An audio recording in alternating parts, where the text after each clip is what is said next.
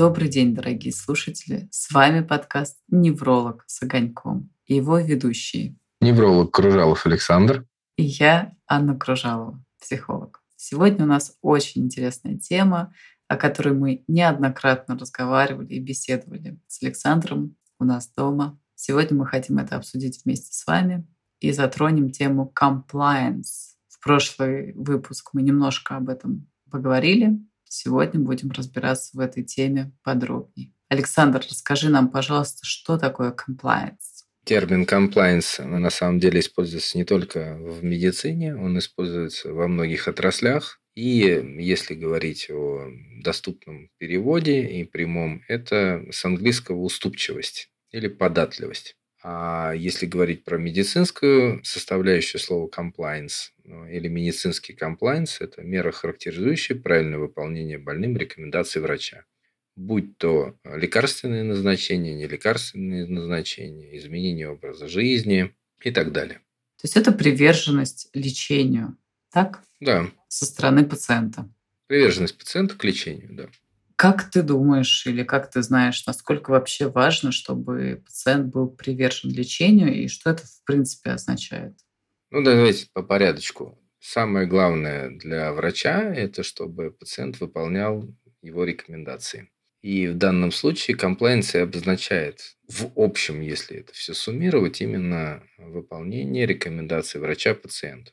Ну, это звучит очень логично, поскольку было бы странно ожидать позитивной динамики от лечения, если человек не принимает это лечение. Кажется даже удивительным ситуацией, когда этого комплайнса нет. Но я думаю, что мы сегодня в этом будем разбираться. Но есть ли какая-то статистика, может быть? Статистика есть, она очень интересная и немножко пугающая, если честно, особенно врачей. Ситуация такая. Есть э, исследования, Проведенная она не только в России, а проводилась она во многих странах. И что делали? Отслеживали назначение лечащего врача от момента их э, пациента выхода из кабинета врача до момента, когда он приобретает и начинает принимать лекарственный препарат. Выявлена была следующая динамика. Примерно 66% пациентов доходили до аптеки с э, рекомендациями врача. Непосредственно мы говорим в данном случае про лекарственные назначения. То есть 36% пациентов, получив рекомендации, вообще даже не заходили в аптеку. Не заходили в аптеку и не покупали никаких лекарственных препаратов. Это очень впечатляет, честно говоря. Так. Из 66 да, оставшихся примерно половина приобретала препарат, ну, большая часть, скажем, приобретала препарат. И вот из тех, кто приобрел препарат, только половина начинала его принимать. Там получается 34%, не 36%. 34 вообще не доходило до аптеки. Ну, это очень усредненные цифры, ну, примерно 33, 33, 33, да, то есть в общей сложности от 100%, то мы говорим, что 33% на, уже на первом этапе не соблюдает эти рекомендации. Те, кто э, дошел до аптеки, это вот это, если это все взять за 100%, то они тоже разделяются на три категории. Те, кто вообще ничего не купит, те, кто купил и начнет принимать, и те, кто купил, но прием не начал ознакомился с инструкцией, ему не понравились побочные эффекты, и пациент самостоятельно отменил препарат. А, меня всегда так немножко удивляют эти ситуации, когда пациенты самостоятельно отменяют себе прием лекарственных препаратов, особенно это связано с э, лечением, например, депрессии, поскольку я работаю психологом, и часто речь идет о депрессии, лечении ее, когда люди просто «а, я попробовал, не буду больше. Это любопытно. Но это, кстати, опасно просто вот в этом отношении.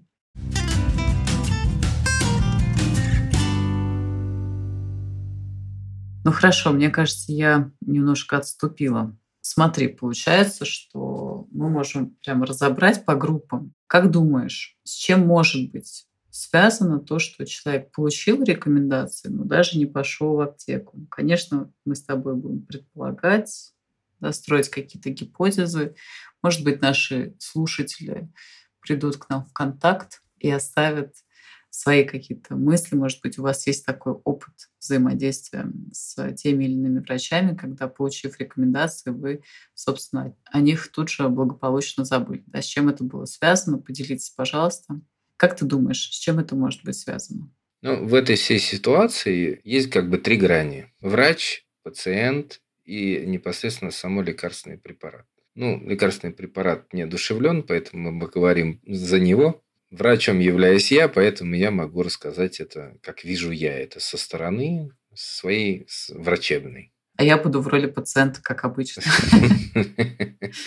И здесь такая ситуация. Все зависит от того, насколько я думаю, здесь много слагаемых, но первое слагаемое – это, во-первых, компетенция врача самого, да, и его знание о тех препаратов, которые он назначает, об их побочных эффектах, о том, что они могут вызывать, да, и какой эффект врач назначает тот или иной препарат, он пытается достичь. И вторая из этих слагаемых – это, наверное, как он может донести до пациента эту информацию в доступной максимально форме, не занудствуя, да, и емко, да, чтобы пациент понял, о чем говорит ему врач. И третье, наверное, это быть врачу убедительным, да, то есть, что это необходимо, что это препараты, там, например, строгого приема, если мы говорим о психотропных препаратах, да, и какие последствия могут быть у пациента в случае самовольного отказа от приема. Угу. То есть риски. Мне кажется, в этой связи очень важно, когда врач может описать пациенту те симптомы или те состояния, с которыми пациент может встретиться во время приема лекарственных препаратов. Почему? Потому что пациент начинает, например, э, он у нас из другой группы, который купил лекарство, начал прием, да, но бросил.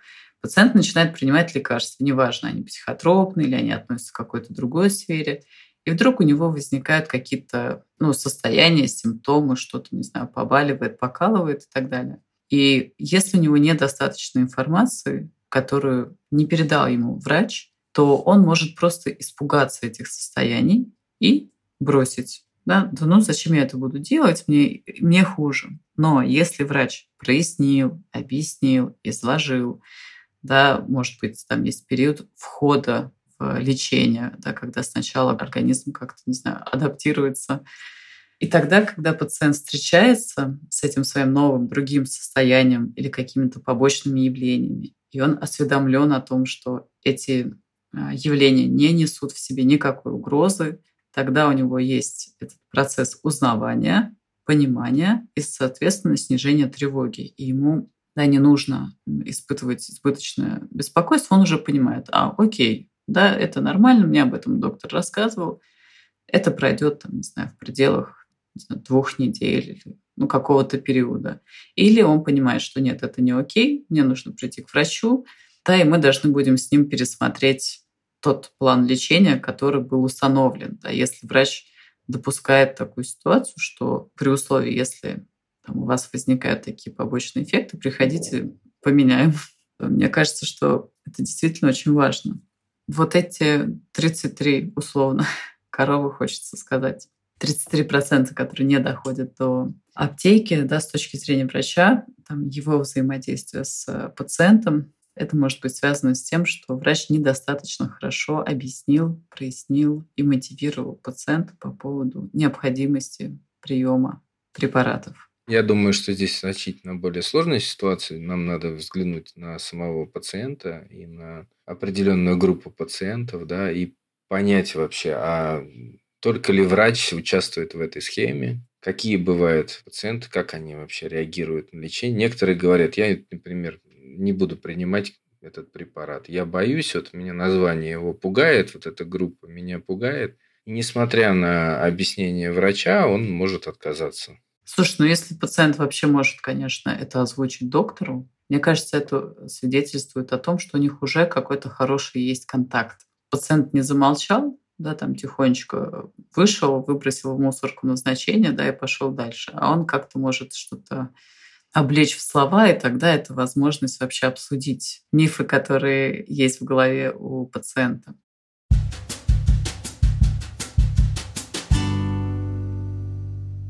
Но есть еще такая группа пациентов, которые приходят достаточно формально. То есть они внутри не мотивированы на исцеление, излечение. Да, например, это могут быть люди, которым пристали их родственники с требованием уже обратиться к доктору. Им нужно просто прийти на этот прием, как-то потерпеть, да, и потом уйти, и прийти и предъявить, там, не знаю, родителям, мужу, жене, что все, как бы я сходил к этому доктору, да, я это сделал. Но в целом мотивации действительно там разбираться, выяснять, узнавать, лечиться и так далее у них нету, потому что их задача решилась моментально, как только они оказались в кабинете врача, потому что их задача заключалась в том, чтобы нанести визит врачу и рассказать об этом а, людям в этом а, заинтересованным. Мне кажется, что есть в этих 33% пациентов люди, которые ну, с такой мотивацией приходят на прием. Ты встречал таких в своей практике? Как думаешь? Встречал я и пациентов, которые приходят просто на прием для того, чтобы кто-то им сказал, там, родственники сказали или знакомые сказали прийти, показаться, там, вот. Или из серии «Вот хороший доктор, сходи, вдруг он тебе что-то дельное посоветует». И среди этих пациентов встречаются люди, которым реально требуется медицинская помощь, встречаются люди, которым требуется обследование. И вот здесь в данном случае искусство врача объяснить необходимость, показать правильный путь, так скажем, да, объяснить, зачем нужно проходить обследование, зачем те или иные исследования нужны. Да. Из моего опыта даже можно взять то, что иногда приходят пациенты, который нас отправил там какой-то другой врач, например, или нас mm-hmm. отправил родственник, да, просто показаться. Ты начинаешь смотреть человека, выясняется, ты видишь симптомы здесь, здесь, здесь и здесь, да, то есть, ну, какую-то совокупность, да, которая складывается в определенный синдром. Объясняешь пациенту необходимость обследования, он его проходит, вы вместе садитесь, обсуждаете полученные результаты, и я назначаю лечение для пациента, и оно ему помогает. Бывает ли такое? Бывает. Но чаще всего, конечно, пациент приходит к врачу как бы ориентированный уже, с какой-то целью. Поэтому такие пациенты редкость. Ну, есть пациенты с рентной установкой, да, то есть непосредственно, которые не назначены, как ты правильно обратила внимание, не готовы к лечению и вообще не хотят лечиться, потому что это им выгодно болеть. Поэтому в эти 33% мы можем включить и таких пациентов, которые приходят для галочки, чтобы вот им диагноз поставили, и они дальше есть люди, которые приходят послушать третье мнение. Ну, что тоже, на самом деле, я считаю, это хорошо. Когда идут слушать десятое мнение, да, это должно уже настораживаться. Что было в девять предыдущих раз? Да, есть пациенты психосоматичные. Жалоб много, пациент посетил там тысячу врачей, и, к сожалению, мы никто, не знаю, из каких соображений, не объяснил, что у него психосоматика. Но это отдельная тема. Э, мы обязательно будем это обсуждать. Я думаю, что здесь есть еще очень важный аспект, который важно услышать и врачам, и людям, которые обращаются за помощью к врачам. Э, есть еще вопрос контакта. Иногда так бывает, что, как это называется, позиционирование врача таково, что он вызывает этим своим позиционированием, простите, дорогие доктора, но некую неприязнь. Да, это может быть расхлябанный врач, который не может э, нормально э, объяснить, рассказать. Это может быть невнимательный врач, который за весь прием даже не взглянул на пациента, да, не установил с ним никакого зрительного контакта. Это может быть очень а, директивный, подавляющий доктор, которому вообще не интересно слушать пациента. Вот он посмотрел анализы, что-то там проспрашивал, да, а вот э, тут мне всякие штучки-дрючки дополнительные рассказывать не надо, вообще э, слушайте и записывайте, что я вам сказал. И тогда вот это впечатление от контакта с врачом переходит автоматически на оценку того лечения, которое врач назначил пациенту. То есть это может быть на самом деле врач от Бога с точки зрения диагностики, и назначение лечения. Но это может быть настолько неприятный контакт, это может быть врач, который совершенно не устанавливает этот комплайнс, да, то есть он не создает никаких условий для того, чтобы пациент смог доверять врачу и следовать его назначениям. Но, безусловно, я очень гротескно это все описала. Я не думаю, что мы действительно в реальности найдем такого э, директивного, невнимательного и какого-то там еще врача в одном флаконе. Но этот момент очень важно тоже увидеть, что неприязнь, которая может возникнуть в контакте, может автоматически переходить в оценку самого назначения и лечения. Все три означенные категории очень часто, ну, я не знаю, насколько сейчас, но часто встречались в поликлиниках города Москвы, департамента здравоохранения. Такие пациенты редко встретишь частной медицине, хотя и там можно встретить таких врачей. Таких пациентов или врачей? Врачей, врачей, извиняюсь. Таких врачей можно встретить и в обычной городской поликлинике. Их одно время было подавляющее большинство. Сейчас я, честно говоря, не знаю. Мое общение с последнее время с поликлиникой носило более позитивный характер. Да, сейчас там врачи такие классные. Мы прям сегодня с подружкой обсуждали детскую поликлинику, какие там замечательные доктора. И мы это не вырежем. Мы это оставим. Оставим, точно. Вот. Но раньше такое было. Но я думаю, что на самом деле это отчасти связано с э, самой системой образования и тем, что в будущем врачей в том числе воспитывают. Потому что в советское время врач все-таки был бог и царь, очень авторитетное лицо. Конечно, люди с определенными предрасположенностями да, могут эту авторитетность, которая по умолчанию возникала в глазах пациентов, а, превращать в авторитарность. И есть такие случаи, например, и мне кажется, что к этому тоже важно относиться, когда э, человек искал врача, ему порекомендовали супер-пупер хирурга от Бога, а хирург мы понимаем, что это ну, совсем другая сфера, это уже ну, непосредственно инвазивный процесс, да, это очень серьезно. Операция всегда это ситуация, которая несет очень э, большую степень тревоги. И вот порекомендовали очень хорошего врача от Бога, хирурга, золотые руки, но он настолько отвратительно вел диалог с пациентом, что пациент в итоге принял решение обратиться к альтернативе, да, были другие хирурги, потому что вот это эмоциональное насилие, которое периодически может возникать в отношениях врача и пациента, особенно в больницах, оно может нести в себе больше вред, чем то состояние, с которым человек изначально пришел. Ну, мы не говорим, конечно, там, не знаю, про перитонит. Наверное, его надо сразу лечить. И это самое важное, чем надо заниматься. Но когда человек госпитализирован, комплайенс, он особенно важен, потому что он находится в уязвимом положении, он не находится дома, он не может выйти и пойти к другому врачу прямо моментально и молниеносно. И очень важно, наверное, докторам всегда помнить о том, что есть определенные границы власти. Да, и эти границы власти, они должны сами себя определять и обозначать, да, что они никогда себе не будут позволять в отношении пациентов. Что ты скажешь, Александр? Мне кажется, после этого выпуска ни один врач меня не примет. Так что ты просто станешь семейным доктором. Да нет, ты все правильно сказала хирургами сложнее всего. Люди работают руками, люди работают определенного склада. Разговаривать они не любят. Любят они делать быстро, эффективно и максимально продуктивно, я бы так сказал. Зная их объем работы, могу сказать, что иногда у них просто не хватает времени. Это, конечно, ни в коем случае не освобождает их от необходимости поговорить с пациентом, но с учетом того, какая у них бывает загрузка и какое количество операций, сколько они проводят времени. А плюс еще к этому добавляется еще и писанина, ну, вот, избыточное количество бюрократии. Но сама работа тяжелая, да, ты можешь часами стоять и выполнять ну, очень тонкую работу, там огромная концентрация внимания. И есть на самом деле ну, великолепные хирурги, просто потрясающие врачи.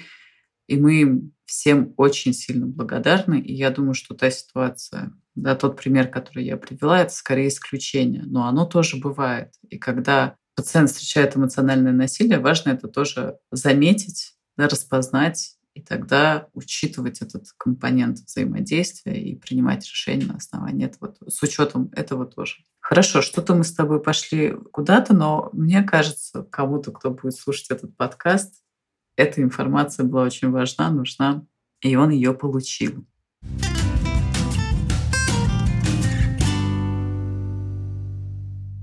Значит, смотри, у нас получается три группы. Первая, которые выкинули рецепт и назначение прям при выходе из медицинского учреждения. Вторая группа – это люди, которые донесли рецепт до аптеки, может быть, начали лечение, но в какой-то момент прекратили. И здесь мы можем сказать, что пациент ну, более-менее мотивирован на излечение, да, исцеление, выздоровление. Но что-то пошло не так. И вот э, если что-то пошло не так, одним из вариантов может быть то, что он встретился с какими-то побочными эффектами, не распознал их как норму, потому что не был до конца проинформирован. Это первый вариант. И второй вариант — это абсолютно мой. Кто со мной, друзья, ставьте лайки, подписывайтесь на контакты, на подкаст. Мой вариант, когда я начинаю, такая, все, я буду пить, не знаю, железо, железно. Да, все, у меня все флакончики, все стоит, э, значит, все закуплено. Но в какой-то момент, поскольку нету этого навыка системной заботы о себе, так как-то раз забыла, два забыла, три забыла, и уже как будто бы год прошел, а железо все стоит. И вот мне кажется, что тут тоже в этих 33% тех, кто не долечивается, да, если состояние не какое-то супер острое, требующее там, немедленного внимания и лечения, есть такой вариант, когда люди просто прекращают, потому что они могли уже получить какой-то первоначальный позитивный эффект от лечения, да, ну как перестала болеть, что дальше-то лечиться? Вот эта мотивация снижается. Здесь нужна регулярность, системность, да, какая-то дисциплина внутренняя, чтобы продолжать.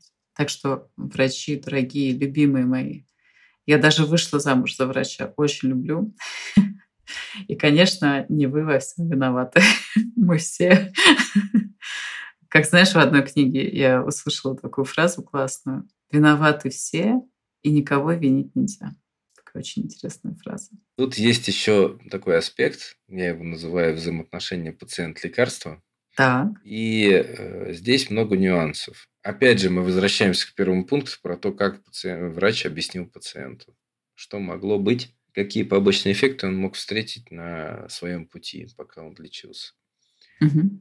Я, например, приведу пример психотропных препаратов.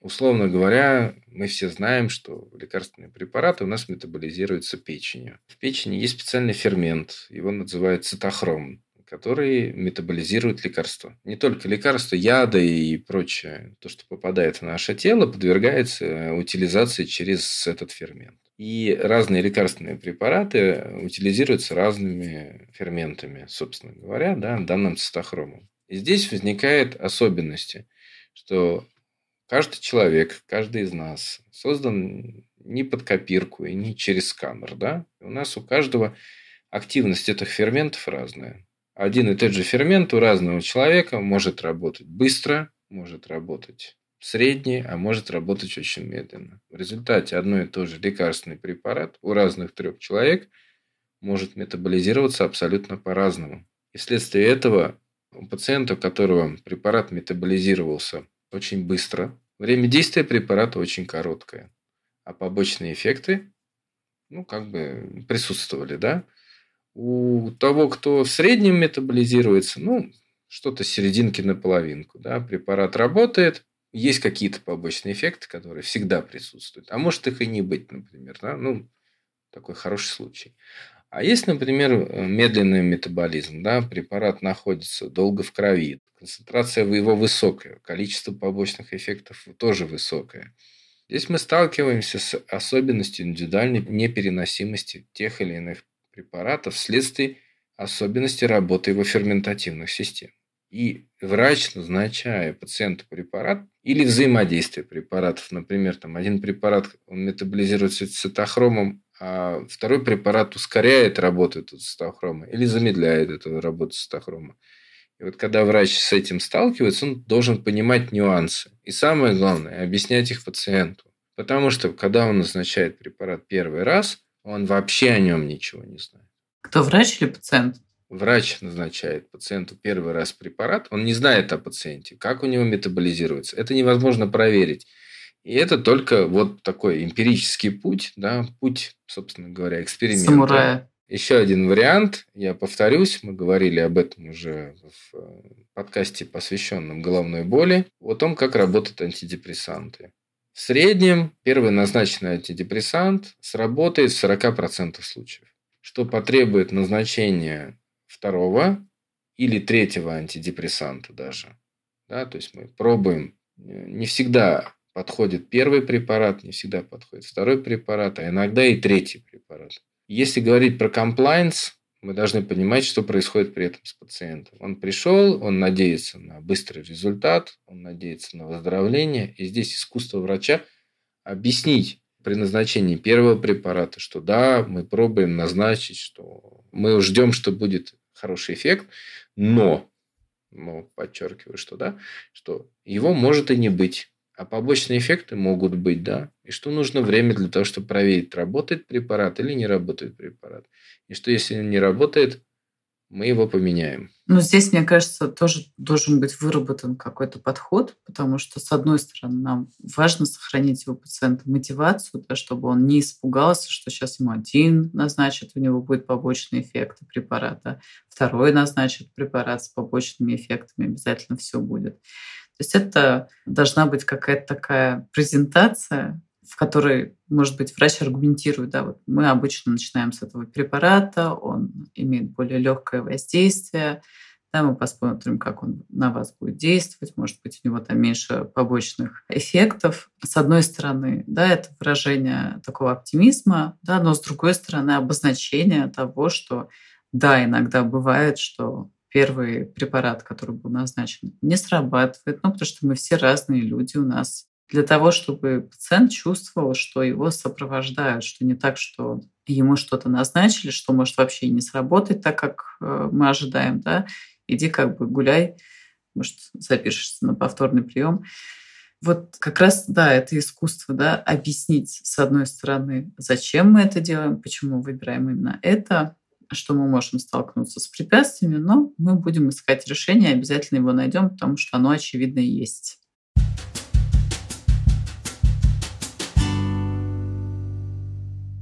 Хорошо. Александр, давай же мы с тобой продолжим. Вот мы поняли, что есть три группы условно. Разобрали более-менее причины, по которым не складывается комплайнс, со стороны врача, со стороны пациента в связи с реакцией на лекарства, физической реакцией, эмоциональной реакцией. Мы с вами помним о том, что комплайенс — это приверженность пациента лечению, которое назначил врач.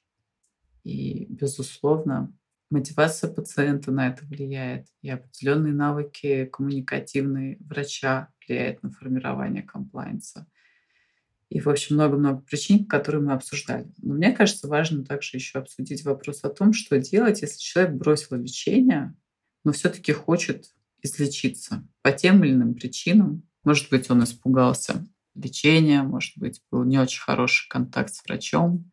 Вот что делать? Что бы ты посоветовал? В первую очередь, если есть возможность, обратиться к другому специалисту. Если один врач не зашел, ну тут как с психологом, психотерапевтом, да, индивидуальные различия. У меня были такие примеры, когда ко мне приходили пациенты от других врачей, уже обследованные, беседовали, находили какие-то компромиссные решения, подходящие для них, и получался хороший результат. Это достаточно частое явление, когда пациент находит своего врача и находит по душе, да, его все устраивает, врач его устраивает, ему нравится у врача лечиться, и тогда реально повышается комплайенс, пациент начинает более четко выполнять инструкции и рекомендации врача, которые он ему дает. Ну и, соответственно, находится на связи с врачом, сообщает ему о появлении и изменении, которые у него есть в состоянии, в том числе о побочных эффектах. И если врач идет на такой контакт, э, результат будет очень хорошим. У взрослого человека есть понимание того, что его тело его состояние, это его ответственность. Это не означает, что я жду от взрослого человека, что он будет лечить себя и будет знать всегда правильные решения, да? но наша задача как взрослых людей продолжать искать эту помощь, продолжать искать врача, с которым получится и хороший контакт, и хорошая динамика. И для всего этого очень важно не испытывать чувство вины. Да, так бывает. Я попробовала, я обратилась, что-то там не срослось, не получилось, я бросила, например, это лечение, окей, да, все, это уже осталось там, в прошлом. Теперь мы идем дальше, ищем. Вот у нас есть прекрасный Александр Кружалов, невролог с большим стажем, очень психологически подкованный. Вы сами понимаете, что огонек в его жизни способствовал его психологическому образованию для врача, мне кажется, это особенно ценно. И это еще пока редкость среди врачей. В общем, э, важно не грызть себя за то, что не выполнял рекомендации доктора, с одной стороны, да, отнестись к этому спокойно, как к какому-то этапу, в том числе на пути к выздоровлению или улучшению самочувствия, и идти искать другого доктора, с которым, возможно, сложатся такие хорошие рабочие или даже партнерские, да, наверное, отношения, когда вы оба, да, обе стороны будут сосредоточены на поиске правильного, хорошего лечения, которое принесет свой результат.